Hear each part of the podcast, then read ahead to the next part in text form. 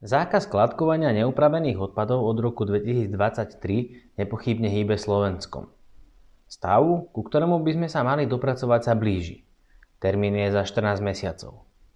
Stav, respektíve okamih, od ktorého si ministerstvo slubuje obrovskú zmenu v nakladaní s odpadmi. V podstate takú revolúciu alebo veľký tresk. Najskôr sa tresklo po stole a bývalá vláda to dala do zákona. Síce treskla dosť mimo stola, nakoľko za 1,5 roka si hádam nik, príčetný, nemohol myslieť, že sa niečo podarí vybudovať. Tá súčasná vláda to posunula na rok 2023 a vlastne tiež treskla po stole a teraz sa všetci tvárime, že úprava odpadov je triedenie pri zdroji. Za toto by nás mohla asi trestnúť po hlave Európska únia, lebo to je také šalamúnsko-slovenské riešenie. No ale čas beží. Termín spustenia sa blíži a som zvedavý, ako bude ministerstvo trieskať po stole, keď to bude treba znova nejako pomeniť. Alebo že by nepopustili a tento nedomyslený ťah na odpadovej šachovnici ozaj zahrajú? Ako dopadne partia? Šach? Mat? Remíza? Či cúvnutie a zreálnenie síly svojich figúrok? Uvidíme. Firmy však nespia a samozrejme čo to v tomto informačnom marazme robia. Minimálne plánujú a niektorí možno už aj projektujú, či realizujú. Jednou z takýchto firiem sú aj technické služby v Senici. O ich plánoch a pohľade na vec som sa rozprával s pánom Turzom, riaditeľom spoločnosti. Ale najskôr pár informácií, ktoré stoja za zmienku. Za posledný mesiac Národná rada schválila dve zmeny zákona o odpadoch. Jedna je už v zbierke zákonov, tá druhá aktuálne putuje na podpis pani prezidentke. Kým prvá zmena zrušila tri typy súhlasov, či pridala nové povinnosti pre obce a zberové spoločnosti, tá druhá sa venuje plastovej vojne, teda znižovaniu spotreby, výroby či distribúcie plastových výrobkov. Tak napríklad som sa dozvedel, že zakázané budú aj plastové paličky určené na pripevnenie k balónom, či slámky. Viac sa o tom môžete dozvedieť v našom e-školení o odpadoch. Inak tie slámky to je taká sranda vec. Minule si môj syn vychutnával nápoj cez papierovú slámku. Nevypil to naraz a chcel si polovičku nechať na neskôr. Aký však zostal prekvapený, keď zistil, že to papierová slámka neprežila a že je už nejaká nepoužiteľná, rozmočená a vhodná akurát tak na vyhodenie. Plastová vojna pokračuje. No a aby toho nebolo málo, do konca roka príde ešte jedna zmena v zákone a zmeny vo vyhláškach. Tento podcast vám prináša naša aplikácia elo.sk na jednoduché evidovanie odpadov a správu odpadového hospodárstva.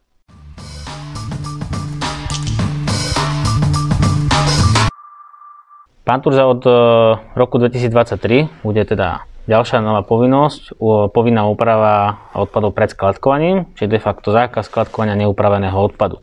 Na to sa treba pripraviť, vy prevádzkujete aj skladku odpadov, čiže sa vás to bytostne týka. Máte už niečo pripravené? Plánujete? Áno, plánujeme v spolupráci s mestom podať, podať žiadosť o nenávratný finančný príspevok na vybudovanie linky na mechanicko-biologickú úpravu odpadu pred skladkovaním, ktorá by bola vlastne e, vybudovaná e, v časti, alebo sú tam, kde máme vlastne kompostáreň, ktorá by nadvezovala na tú kompostárenskú časť. A táto linka by upravovala odpad teda či už z mesta Senice, alebo aj tých pridružených obcí, ktoré obsluhujeme. Či principiálne mala by to byť normálna mechanicko-biologická úprava, fabrika, do ktorej príde zmesový komunálny odpad a systémom mechanika, biologika, biológia sa to uh, roztriedi a v konečnom dôsledku niečo do cementárne pravdepodobne, niečo máličko sa asi dá použiť na recykláciu, veľký zvyšok ostáva biologicky roziteľný odpad veľmi zlej kvality. Áno. S tým ste uvažovali niečo? Čo s tým budete robiť? Áno, sú tam také dva momenty, e, ktoré teraz stojíme, ako by som povedal, pred rozhodnutím.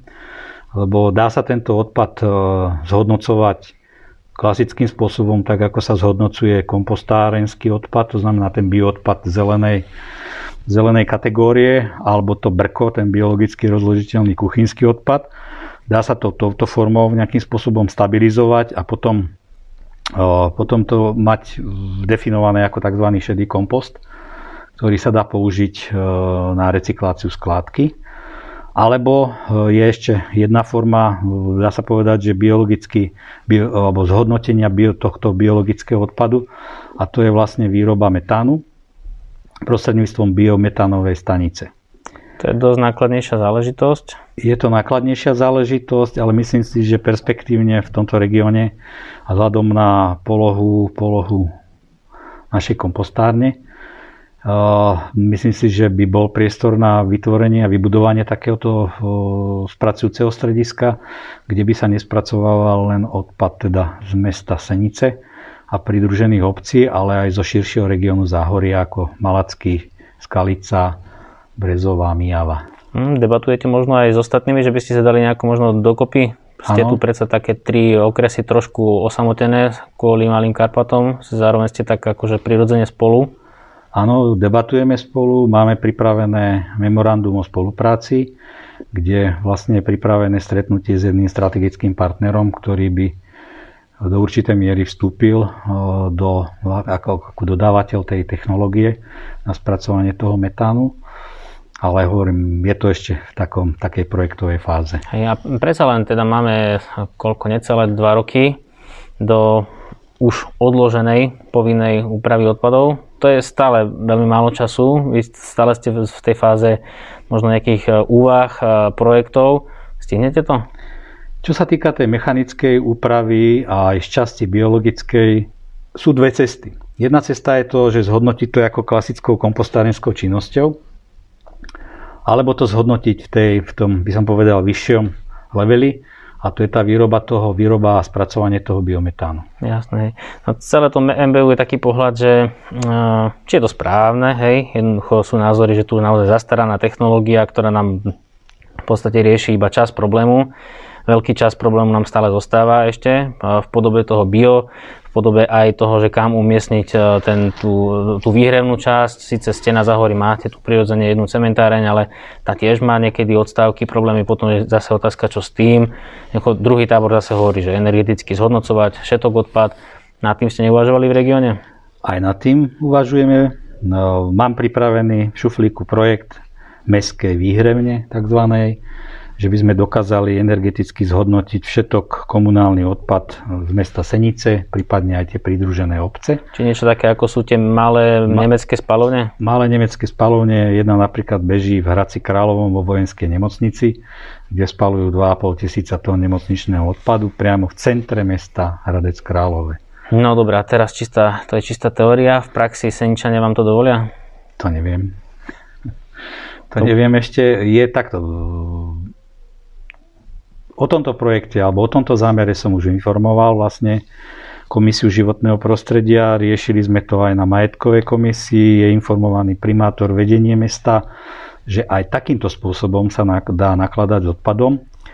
V meste Senica je jedna spoločnosť, ktorá vlastne vyrába teplo pre zhruba 5000 domácností, keď rátam, že 3000 je v tých rodinných domoch, 5000 zhruba je v tých bytových domoch, kde vyrába teplo.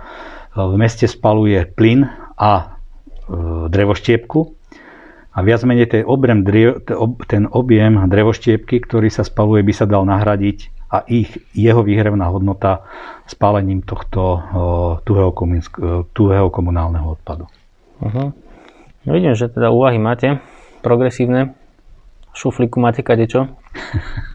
Držím palce, nech sa, nech sa podarí a niečo z toho zrealizovať. Čas sa pomaličky teda kráti. Bude treba vyťahnuť ten správny projekt, zrealizovať ho, nájsť na to peniaze a potom a dať to preplatiť samozrejme obciam a pôvodcom odpadu.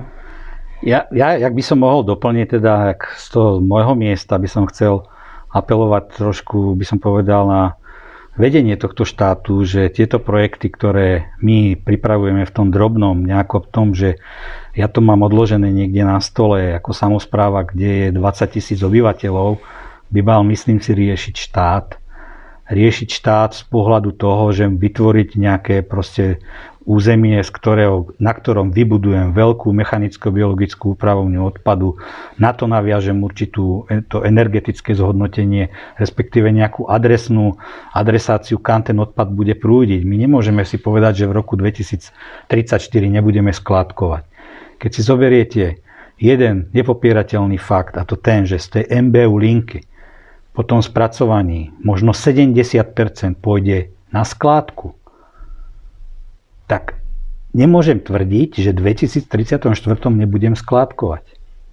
To si myslím, že ani nikto nemyslí. Skôr tie čísla nám tam stále asi takýmto prepočtom nebudú vychádzať a 10-percentnej hranici sa takto asi veľmi ťažko to asi sa dostaneme. Nedostaneme sa, určite nie, lebo keď si zoberiete ten biologický, tá zložka z toho komunálneho odpadu, aj keď to je, by som povedal, tiež taký paradox, ktorý sa vlastne my zdvojujeme jednu činnosť. Už raz sa tvárime, že zbieram brko, tak prečo ho ešte raz, druhý raz stabilizujem v tom MBUčku?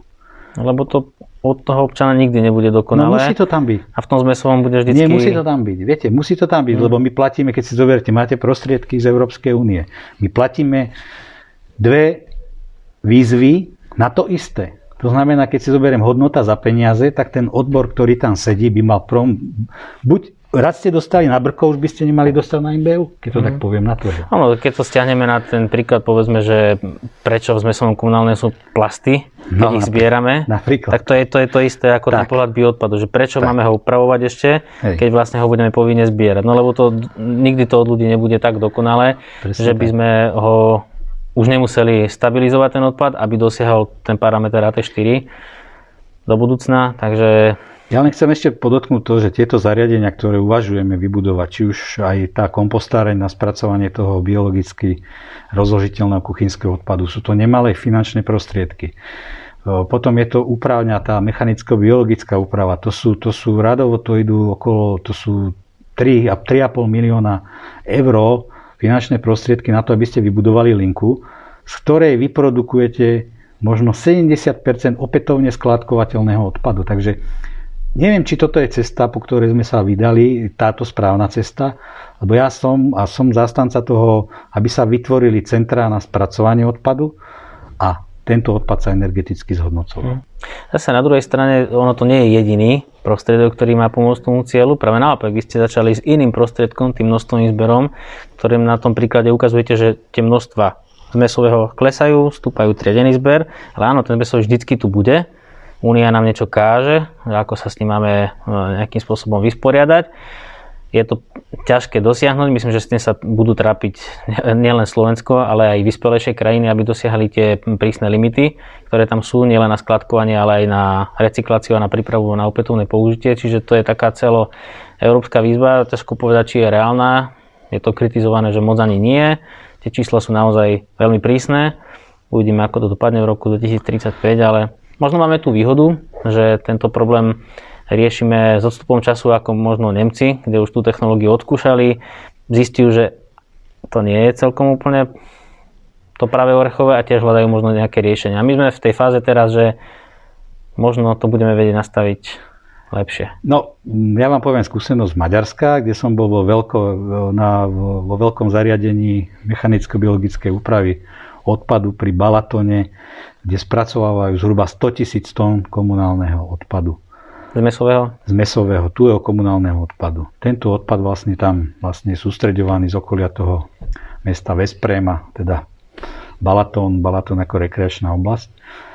Kedy samozrejme to leto prináša tam iné, by som povedal, zloženie toho odpadu, ale viac menej dozvedeli sme sa to, že jednoducho, tak ako som povedal, možno 70% odpadu končí opätovne na skladke. Vynakladá sa veľký výdaj elektrickej energie na podrvenie toho odpadu, na sušenie toho odpadu a potom ten odpad končí na skladke. Iba 30% sa zhodnocuje, z toho je pomerne nejakých 10% kovy, kovové obaly a 20% je palivo pre, palivo pre spalovne odpadu, respektíve cementárne. Z okolností bol tam kamión, čo smerovala vlastne tapka do rohožníka. Teda napríklad akože zástanca týchto prísnych kritérií by vám to možno potvrdil a zároveň povedal, dobre, ale to, čo pôjde na tú skladku, už je aspoň stabilizované a netvorí nám to tie skleníkové plyny, ktoré vlastne inakšie by unikajú do vzdušia, čiže príde tam taký kváži stabilizovanejší odpad. Dobre, to vám budem zase ja polemizovať, že koľko elektrické energie musíte, alebo aká uhlíková stopa vznikne pri tom 1 kW toho zahriatia, toho odpadu, aby som ho zahrial, vysušil aká uhlíková stopa vznikla, mm. potom aká uhlíková stopa mi vzniká, keď tu vezú z toho balatóna do rohožníku v tom kamióne. Na to vám Potom samozrejme... to zase spalujem, ten odpad. Na to vám samozrejme odpovedať neviem, ale bolo by to na celodennú konferenciu. Takže áno, stojí pred nami veľká výzva. Ďakujem, že ste sa s nami podelili o vaše nejaké myšlienky a akým smerom možno sa aj vy pustíte raz, do čoho možno pôjdete a vlastne čo nás všetkých čaká neminie. Súvisí to aj s vyšovaním nákladov, takže Určite. treba správne uvažovať, správne investovať a ideálne, aby to nebolo riešenie na 2, 3, 5 rokov, ale aby to poslúžilo tomu, čo má. Našim generáciám nasledujúcim. Tak. Ďakujem veľmi pekne. A ja ďakujem. V dnešnej odpadovej typovačke budete odpovedať vy, poslucháči. Sami pre seba a správnu odpoveď prezradím po hudobnom type. V jesennej novele zákona sa zmenila prípustná miera znečistenia oddelenie zbieranej zložky komunálneho odpadu v zbernej nádobe. Pre rok 2021 je to 35%. Otázka, aké percento sa stanovilo na rok 2024? Chcete tip? OK, 20%, 10 alebo 0%. Hudobný tip dám dnes ja. Keď si študujem legislatívu, zmeny v zákonoch, pripravujem školenia či potrebujem sa sústrediť, nie je nič lepšie ako soundtrack Amelia z Montmartre. Neviem síce, či som to správne vyslovil, ale to je jedno. Hlavne, že hudba je parádna. A aká je správna odpoveď na typovačku? V roku 2024 bude prípustná miera znečistenia nádoby na separovaný zber už len 20% Je to veľmi dôležité číslo a treba si uvedomiť, ako sa situácia sprísňuje pre obce a mesta. Ak totiž nádobe na plast bude viac ako 20% inej zložky, Náklady na takto zle vytriedený obsah vám môže dať organizácia zodpovednosti výrobcov preplatiť. Inými slovami, OZVčka nemusí financovať úplne čokoľvek, čo je vo farebných nádobách, ale sú stanovené aj nejaké kvalitatívne limity, ktoré by sa mali dosahovať. A tento limit stanovuje prípustná miera znečistenia. Držím vám všetkým palce pri správnom triedení a obciam želám, aby toto nemuseli s OZVčkami nikdy riešiť. Pekný deň.